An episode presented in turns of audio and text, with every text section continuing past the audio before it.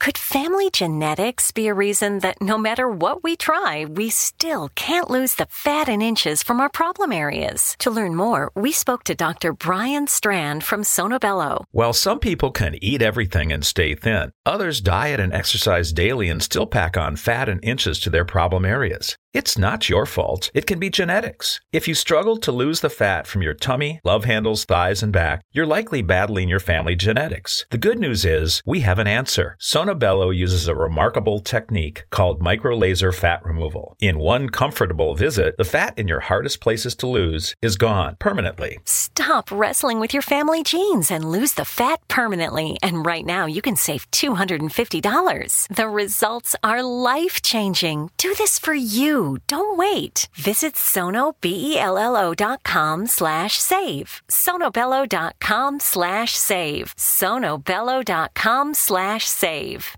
So I was watching the X Zone TV channel last night when I was abducted by aliens, and they kept repeating to me over and over again, simultv.com, simultv.com. What's simultv.com? That's what I asked them. They had it written on the side of their UFO. How do you spell that? UFO. No, I mean simultv.com. S-I-M-U-L-T-V.com. S-I-M-U-L-T-V.com. Right. S-I-M-U-L-T-V.com. Interesting that you were abducted by aliens in a simultv.com UFO last night. Oh, yeah? Yeah. Now that you mention it, I remember now last night I was awakened from a deep sleep. My great grandmother was standing there. She said she'd come from the hereafter to tell me about simultv.com. She even spelled it out for me. S-I-M-U-L-T-V.com, sonny boy. S-I-M-U-L-T-V.com. S-I-M-U-L-T-V.com, sonny boy. Wow. Yeah. Guys, you'll never guess what my psychic guru just told me. S-I-M-U-L-T-V.com. Exactly. Are you guys psychic too? Of course. We all know about simultv.com. S-I-M-U-L-T-V.com.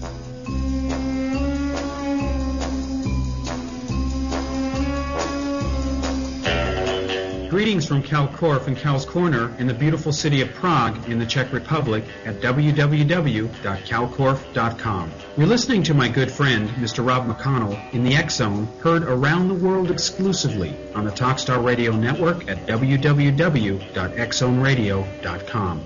Join Rob and I Thursday nights from 10 p.m. to 11 p.m. Pacific Standard Time as the Zone and Cal's Corner do a simulcast reaching a world where people dare to believe and dare to be heard.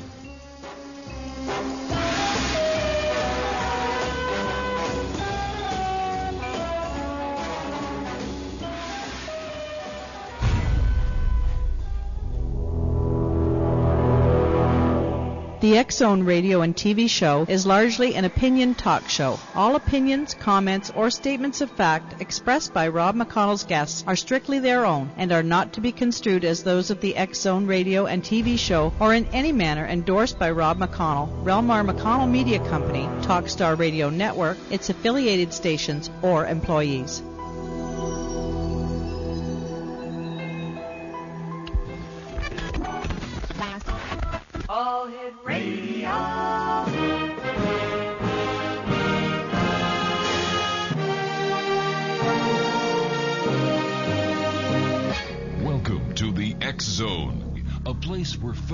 Fiction and fiction is reality. Now, here's your host, Rob McConnell.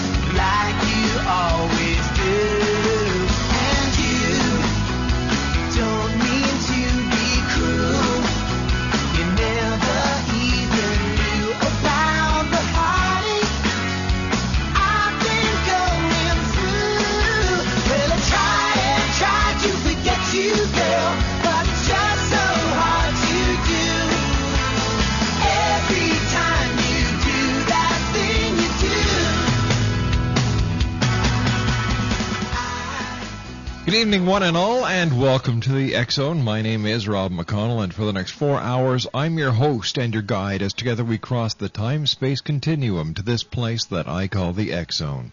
It's a place where people dare to believe and dare to be heard. It's a place where fact is fiction and fiction is reality. And the Zone comes to you Monday through Friday from 10 p.m. Eastern until 2 a.m. Eastern, right here live and around the world on the Talkstar Radio Network. If you'd like to give me a call, my toll-free number is one eight seven seven five two eight eight two five five. Now that's toll-free throughout the U.S., Canada, Alaska, and Hawaii. My email address is xzone at talkstarradio.com. On MSN Messenger, talkstarradio at hotmail.com. We'll reach our computers here at our studios in Hamilton, Ontario, Canada, at our website, www.xzoneradio.com. On tonight's show, we have Keith uh, Chester joining me. In a few minutes, we're going to be talking about strange company military encounters with UFOs in World War II. James Gilliland will be talking in the second hour about UFOs. Open mic, third hour, with yours truly, Rob McConnell. And, oh, okay, let's see. There are more paranormal researchers than any other time in history, and yet there is no proof that ghosts are real, alien abductions are real, Bigfoot is real, Nessie is real, and that's just for start. Now, with all the digital cameras that people have access to and all the high-tech satellite surveillance and tracking capabilities, still no concrete proof. Now, I'm going to be asking you for your opinions, your comments, and your observations, and that is in hour number three. Hour number four, my buddy Cal Korff from the Czech Republic joins us for Cal's Corner, and this is tonight, January the 10th in the year 2008. Mankind has reached a threshold in the fourth decade of the 20th century. There were unprecedented scientific and technological achievements, but despite such progress, humanity was entering one of its darkest chapters. World War II would grip the world with six years of terror. During that time, military personnel reported seeing numerous highly unconventional aircraft in all theaters of operation. These objects had extraordinary flight performance capabilities, came in a variety of shapes, sizes, and colors, and were able to travel at extraordinary speeds and avoid radar detection. Strange Company is the first in-depth account of unconventional aircraft observed and reported by the military during World War II. It includes the reactions by military commands, their viewpoints, and theories as they struggle to make sense of the observations.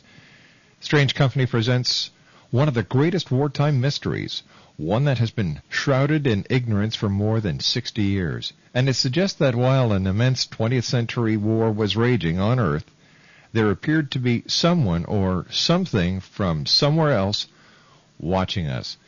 When I come back from this two minute commercial break, my first guest tonight, Keith Chester. He is the author of Strange Company, Military Encounters with UFOs in World War II. That's right here in the X Zone. UFOs, the first two parts of tonight's show. Trying to understand why, with so many people now in the field calling themselves researchers, we know less than we did before, statistically speaking. And Cal Korff in hour number four. My producer tonight, the one and only Superman. Hey, Superman, nice working with you again tonight. And Superman and I will be back on the other side of this two minute break as the Zone continues. Where? Right here, live and around the world on the Talkstar Radio Network from the Zone studios in Hamilton, Ontario, Canada. Don't go away.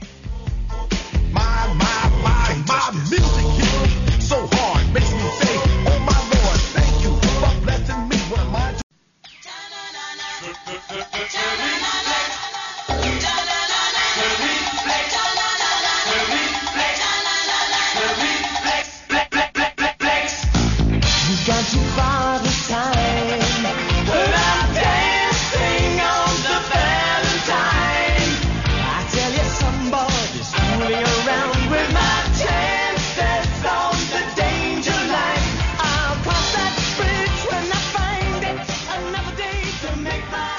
Keith Chester is the first guest tonight here on the X Zone. Keith was born a Sputnik baby. Keith's interest in UFO was sparked by a daytime sighting during the mid 1960s. He's a private researcher, abstract artist, and filmmaker living in Bel Air, Maryland. And Keith, welcome to the X Zone. How are you tonight? Thanks a lot, Rob. Glad to be on. Uh, Keith, um, uh, how did you first get interested in the topic of UFOs? And could you tell us about the sighting you had? Yeah, I was uh, nine years old, living in Frederick, Maryland, uh, and it was an evening daytime sighting. Mhm. The sun had gone down behind me. I lived against the Catoctin Mountains, but it's around 6:30 on a sum- summer evening, and uh, I looked out across the field about 200 yards. There was a, a bright red circular ball structure just hanging in the air above the trees. Um, at nine years old, I could put, I had to hold my hand out and I could hold it, in the full palm. So that's about as much as I can tell you about the size. But it just Right. hung there, and it scared me. That's all I remember. That um, it did scare me. And I was used to seeing helicopters because the Vietnam War had been uh, pretty thick and starting up, and I saw a lot of aircraft, hot air balloons. We used to have uh, an area where biplanes would come out and do their stunts for practice. So I was very aware of what was in the air. So that started my interest, basically. Now, when did you start active research into ufology? That didn't start till around, I guess, eight, 1989. Um, I had a friend who was going to a local high school, and she spoke of a teacher who had worked for the uh, Pentagon in the summer of 1969 under the CETA program, which is Civilian Employment. And at that time, she worked for Colonel Sullivan for the Office of Civil Defense, and it was just her and Colonel Sullivan, who was an Army officer.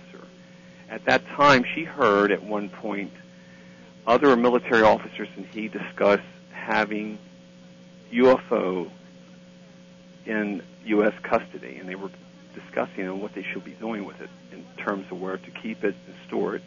She tried not to listen, but that was her uh, her take on it, and that was around 1989 was the time I think Schmitt and Randle came out with the Roswell when that broke, that story broke. It was around that time frame.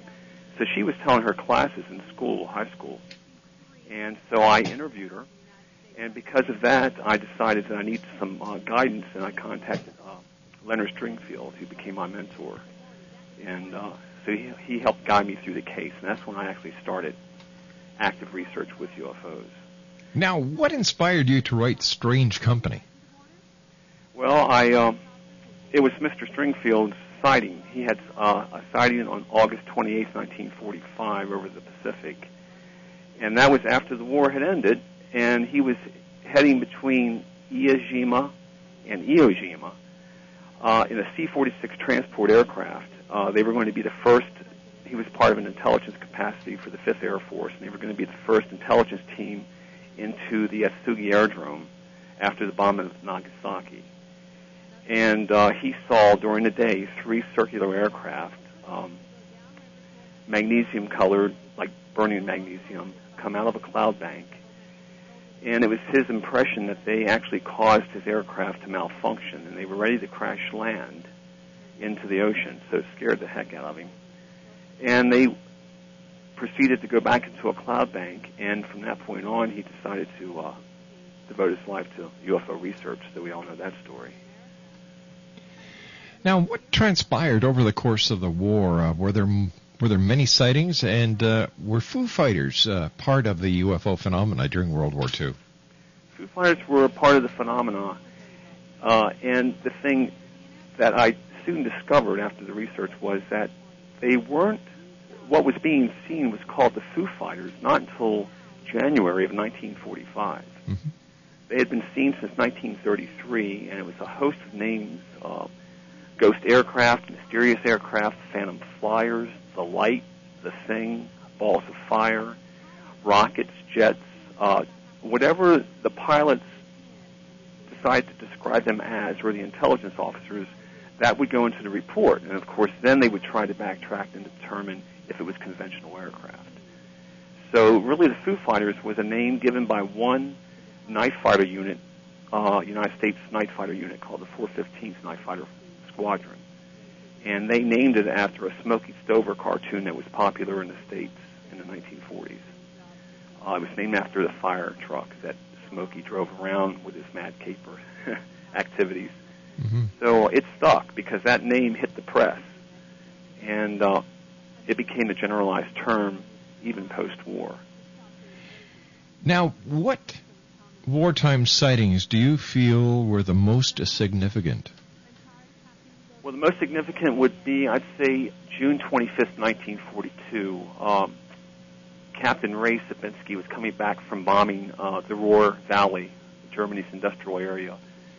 He was heading out over Holland, uh, going out over the North, North Sea, and his crew saw a copper, the size of the moon, object come towards the aircraft.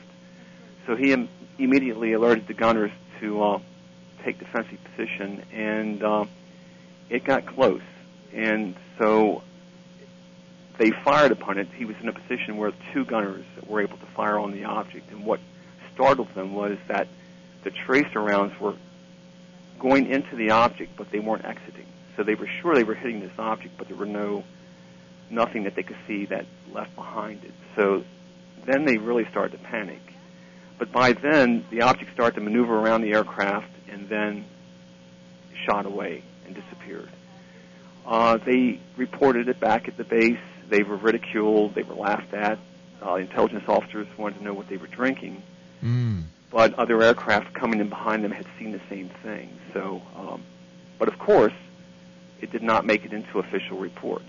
That the official report can't be found. However, the testimonies are all there. Tell me, Keith. In this case, did the uh, did the UFO take any action or res- respond to the fire that the uh, that uh, the the aircraft was uh, was was giving it? No, to his knowledge, uh, Captain Sobinski's knowledge, it was basically it maintained a certain distance. Mm-hmm. It just mo- as if it was monitoring their aircraft. It took no hostile actions. It stayed around. It was under fire. It maneuvered around their aircraft at different positions, and then it just departed. And you'll find many of the sightings were like that throughout the war. Uh, I don't know of any real hostile um, encounters with aircraft. They would get close, so you know you could take that as a hostile uh, movement. But uh, the the fighter pilots would fire on them, the bomber uh, crews would fire upon them. But basically, it was almost as if they were being under surveillance. Now, during this time, uh, during World War II, was there any official investigation launched into the uh, Foo Fighters or the uh, wartime UFOs? Well, the only thing that we, we know for sure is uh, in February, January of 43, the British initiated what they called a rocket phenomena investigation. Now, they were calling the odd um, sightings rocket phenomena because they had believed that the Germans were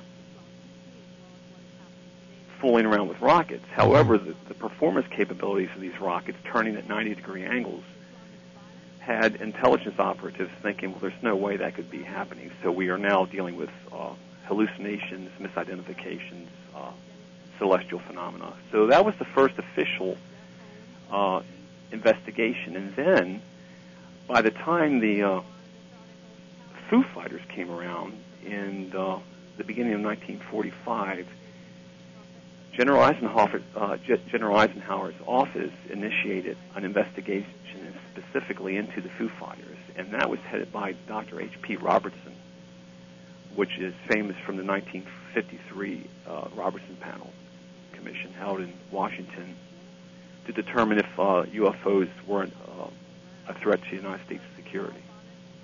And what were the findings of this investigation? Well, they, the one significant paper, uh, the one document that has anything to uh, do with a finding, if you could call it that, there was um, part in the, the report called "On Lack of Danger," and it's quote: it, "If the term flying saucers had been popular in 1943 to 1945, these objects would have been so labeled. However, the team of scientists in Washington Robertson, Dr. Luis Alvarez, Lloyd Berkner, Dr. Samuel Goudsmit, Dr. Thornton Page determined that it was basically St. Elmo's fire, electromagnetic static. Uh, it was some type of celestial phenomenon, but they still could not determine or have an answer to give the public or the scientific community as, as to exactly what they were. So Now, how many pilots or crew members did you interview for your book, and uh, which was the most compelling stories that you heard? Well, I, of course, um, Leonard Stringfield was the most, uh, I guess, compelling in terms of it showed that there was an actual uh, physical reaction with his aircraft. Mm-hmm. Uh, and when he did land, he was able to see that the left engine, where he saw the objects, had leaked oil all the way down his aircraft.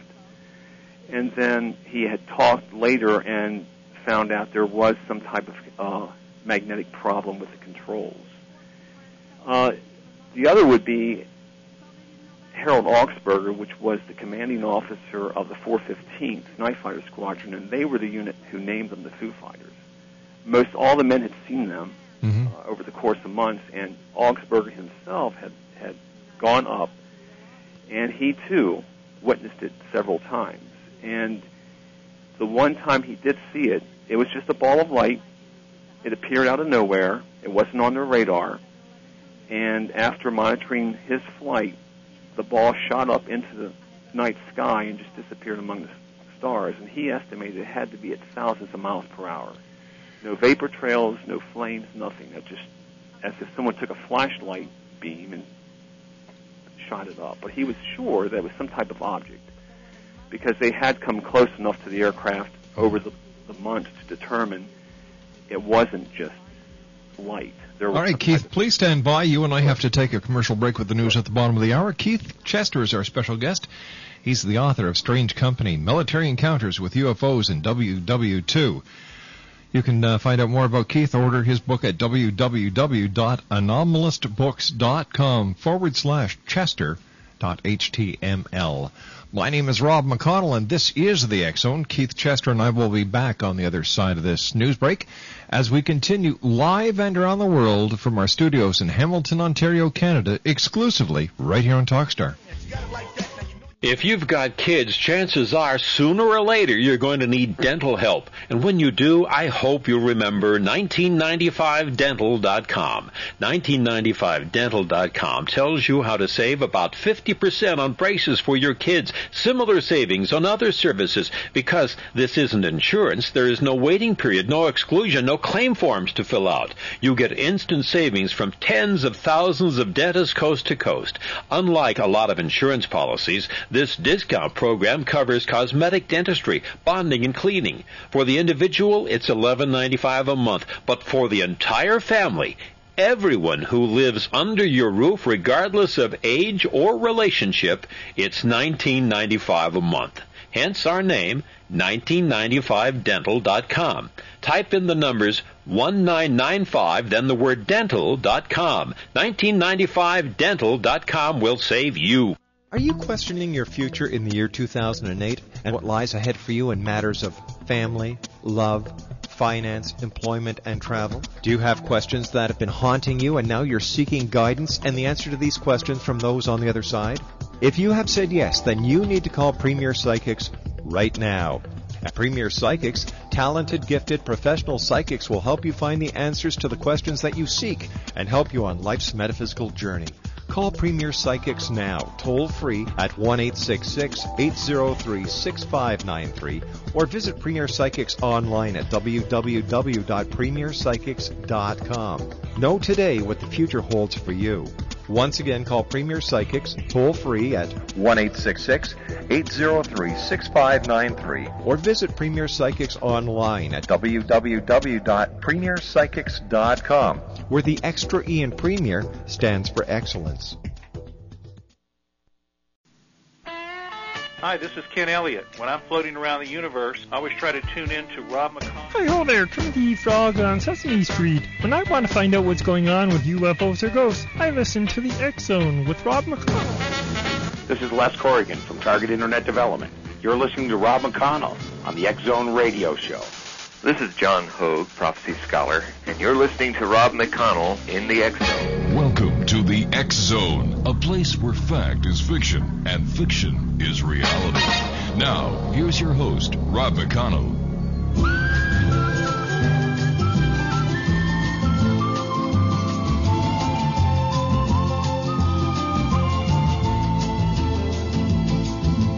Everybody talks about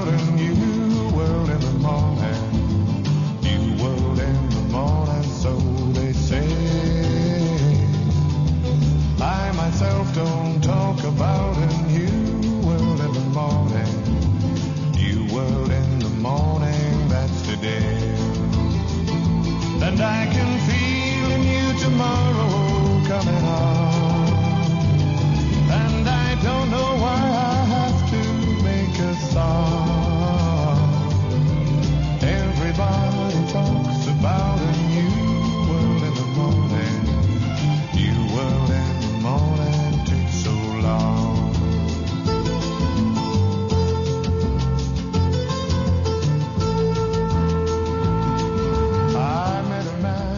Keith Chester is my special guest. He is the author of uh, Strange Company Military Encounters with UFOs in WW2. Keith's website is www.anomalistbooks.com forward slash Chester. HTML. And Keith, uh, thanks for joining us tonight and uh, for enlightening us on the UFO phenomenon during WW2. Um, there, there was a lot of speculation, Keith, about the advancements that the Germans had made in, as you and I were talking about earlier, uh, in rocket propulsion, and also that the Germans had been working on an anti-gravity flying uh, machine. Is there any connection between this and any of the UFO sightings that you're aware of? Uh, no, but however, I can see how the correlation is there. When the air intelligence uh, officers moved in to exploit Germany, uh, right as Germany surrendered, uh, they were uncovering vast amounts of documentation, blueprints, uh, material, and of course they were encountering the facilities, scientists, technicians, and it, uh, they quickly realized that Germany, aeronautically, were 20 years ahead of the United States. So there was great, uh, a great deal of information that, of course, would be phenomenal to us mm-hmm. regarding UFOs and, and during the war. There's no evidence to suggest that the great sightings that we have were German related. However, it wouldn't surprise me, and of course, other researchers have shown that there were UFO type aircraft on the drawing boards. That controversy rages now. But the actual UFOs that I consider phenomenal during the during the wartime, I do not see any indication that Germany had such ability. During your research, Keith, um, did you also investigate radar radar uh, reports and ra- radar targeting of these UFOs? And is there any correlation between the uh, the UFO radar tracks that were reported in World War II to the present day UFO tracking reports? Well, of course, radar was new during World War II, and there were aspects of radar. What they called them the ghost of Nancy or or pips or mm-hmm. blips or phantoms that um, you know birds could actually come up on the screen. But there were aspects where radar operators could not see the aircraft on their screens, even though they knew they were only about 50 feet from the aircraft. That's what some of the amazing things are. As far as the technology today in radar detection, I'm sure it is far more sophisticated. Mm-hmm. But at that time, and given how new radar was, um, there was enough to cause real concern in American intelligence. During the uh, during the uh, the war, did the UFOs seem to pick sides, and uh, did they ever interfere with any of the uh, air battles? There's no indication that I have that that happened. However, there is indication. Uh, there are indications that the Axis pilots were seeing them also. The most unfortunate thing about my research was I wasn't able to go, go to Germany or Austria or, or Russia and check the archives there. Right. Uh, but there are researchers in Italy, there are researchers in the Soviet Union, I mean Russia, excuse me, that have uh, dug into the archives, and from what I gather, there have been just as many sightings um, of some type of phenomenon. And uh, I do know from interviewing some of the pilots that a couple had told me that they were told by intelligence officers that yes, indeed, uh, when we were capturing the German pilots, that they too had talked about observing something that they thought were ours. Yet there's no official documentation that I've come across that shows that. I still believe that's classified for whatever reason to your knowledge, Keith, is there any operation, uh, theater of operation that did not encounter uh, wartime UFOs? Uh, the primary theater of operations were the Italian theater of operation, the Mediterranean, European, and of course the Pacific. Mm-hmm. China Burma theater, I believe, had a few, uh, but again, I only really touched the tip of the iceberg regarding documentation and was only able to see a very small fraction of of air intelligence reports that came in. So there was probably a great deal more. However, the European theater and the Pacific theater had the most information and it made it to the widespread press. And that's why we know so much now because the press got a hold of the story for one. Mm-hmm. And of course now you can find documentation in the archives that talk about the phenomenon. They Sure. use these actual words. Now,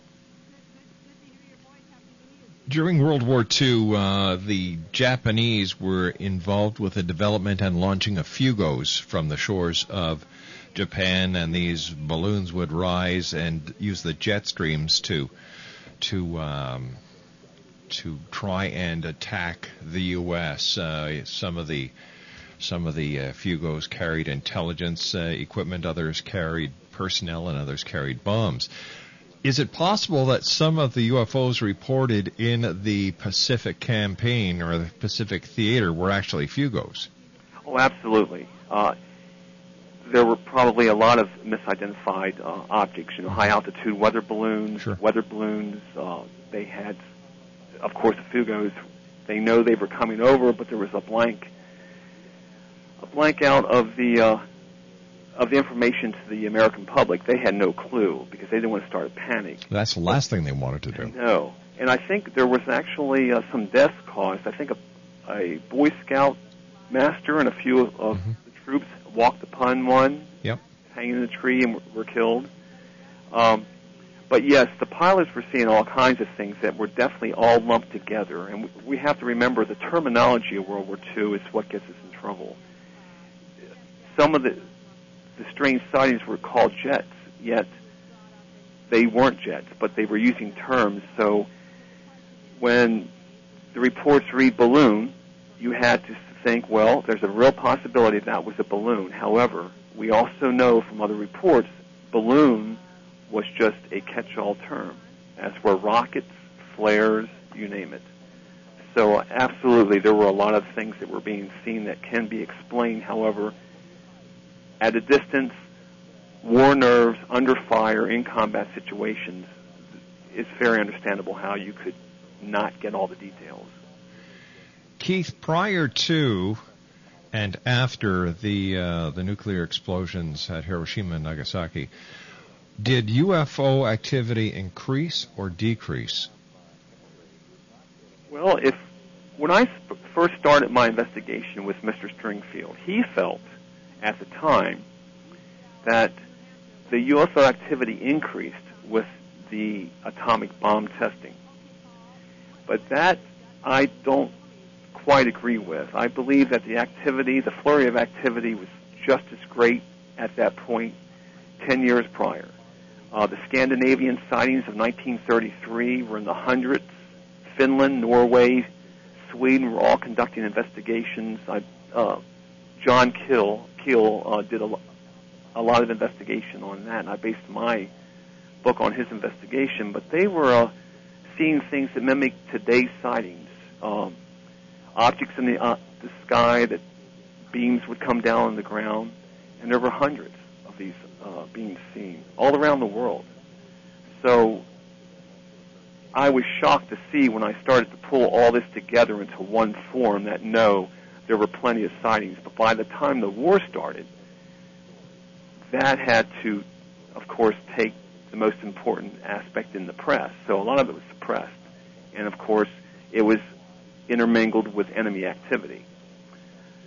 So uh, I don't agree with that at all. I think that the activity was just as strong as ever prior to the bombing. Now, is there any any uh, based on your research now? Is there has there been a hypothesis brought forward to that would indicate where these craft originated from and what their purpose was? The hypotheses are are in the hundreds, probably. I mean, I'm sure you have in your show have come across quite a few. Um, to this day, I see no nothing that can identify the, the phenomenon that was being seen during the war. If I put blinders on and look at the phenomenon during the war, I can say, okay, there's a good chance we were dealing with enemy technology. However, when you read the intelligence reports, it dictates otherwise. And then after the war, we have one document, one major document out of the CIA that talks about this phenomenon, and there was no explanation. So it's I don't I don't understand it either. I think in your third hour you're going going to discuss that topic, correct? Yes. And uh, it, it amazes me. It- you know, it. I think Jerome Clark has said it uh, best. He said that we're not dealing with a phenomenon; we're dealing phenomena, and it's just at this point still eluding us. I don't understand why, but during the war, it was truly startling a lot of people, and including these, you know, hardened veterans who were in combat for months, years, and when they would encounter these things, it was so different. It was beyond what they considered. They were calling it Buck Rogers.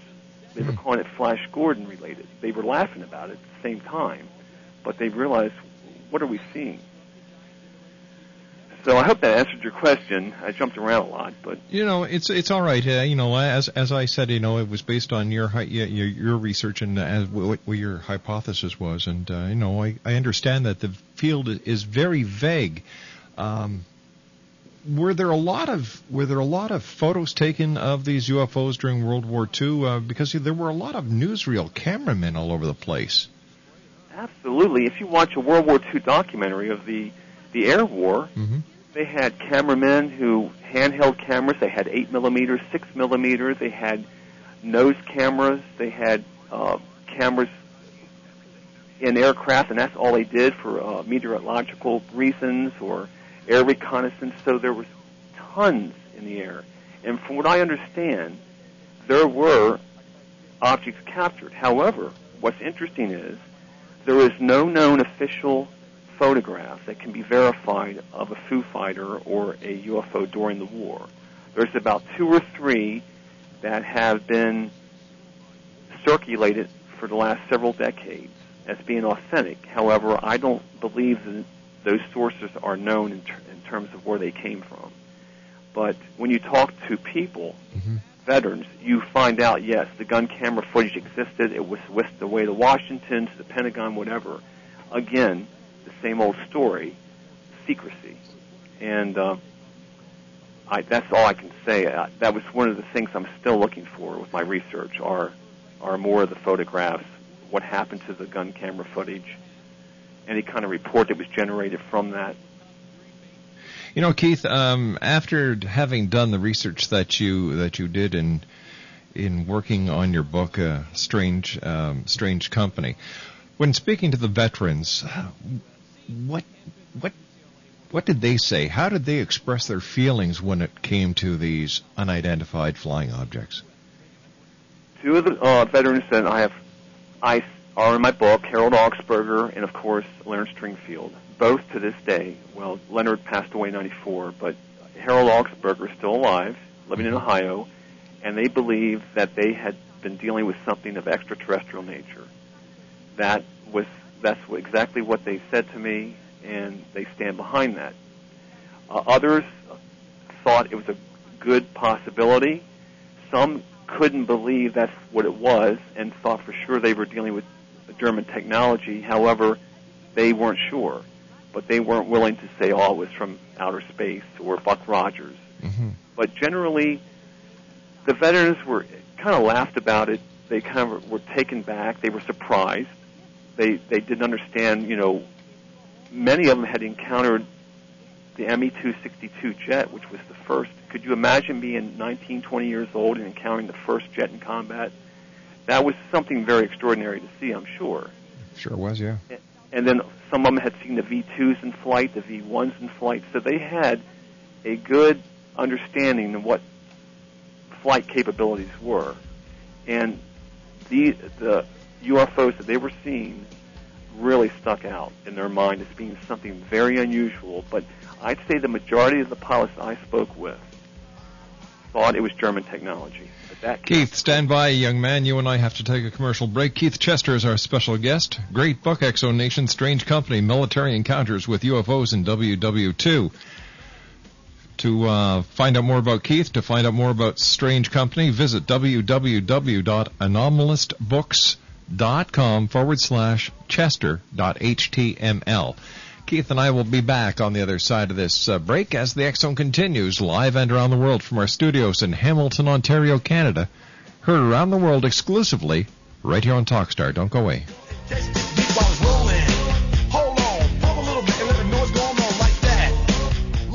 This is Dan Hall from No More Waiting, the folks that get structured settlement holders their money now. So right now call us at 800-769-3498.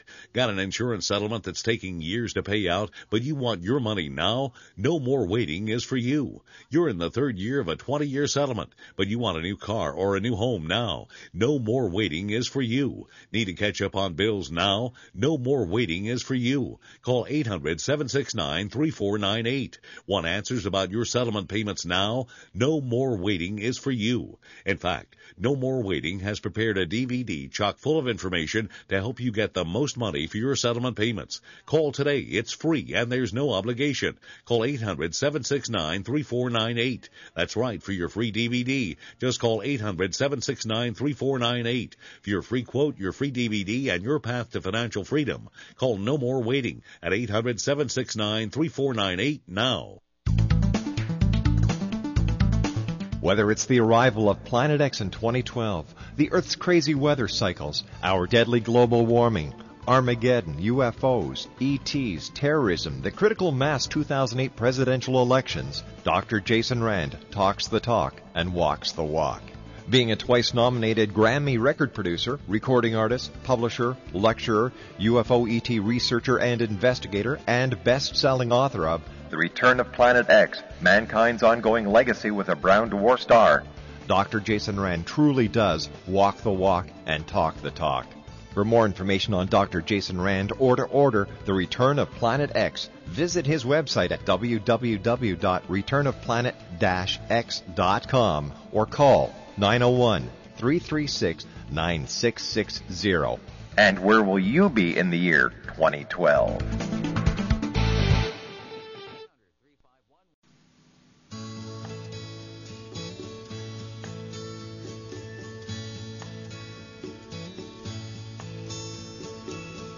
Heading out to San Francisco for the Labor Day weekend show. I got my hush puppies on. I guess I never was meant for glitter rock and roll. And honey, I didn't know that I'd be missing you so.